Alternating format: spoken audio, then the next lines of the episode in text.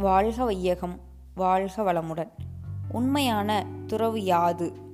ஒரு அன்பர் எல்லாவற்றையும் துறந்தால்தான் ஞானம் வரும் என்று சொல்கிறார்களே என்று கேட்டார்.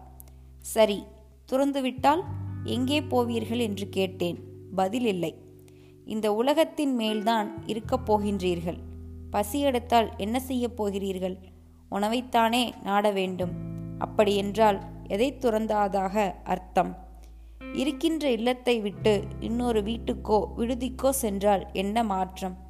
இங்கு அதிகாரத்தோடு உணவு கேட்டதை விட்டு அங்கு பிறர் தயவை நாடி கையேந்தி வாங்க வேண்டியது தானே தவிர வேறென்ன விளையும் துறவு என்றால் அது அன்று. அளவு முறை அறிந்து ஒழுகும்போது துறவு தானாக அமைந்துவிடும்.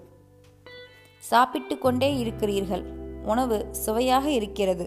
ஆனால் உங்களுடைய அனுபவத்தின் அடிப்படையில் இந்த அளவு வரைக்கும் தான் உங்களால் ஜீர்ணியம் செய்ய முடியும் என்று நன்றாக தெரிகிறது.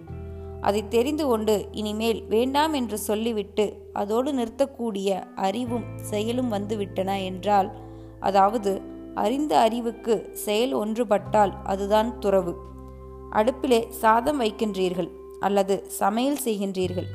வெந்து போன பிறகு ஏன் இறக்குகிறீர்கள் என்று கேட்டேன். சட்டியில் உள்ளது அடிப்பிடித்துவிடும். வேக வைக்கின்ற வரை உறவு.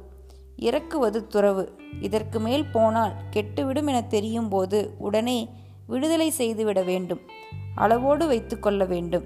அளவு அனுபவிக்கக்கூடிய முறை இந்த இரண்டும் தெரிந்தால் அதுதான் துறவு. அருள் தந்தை வேதாத்ரி மகரிஷி.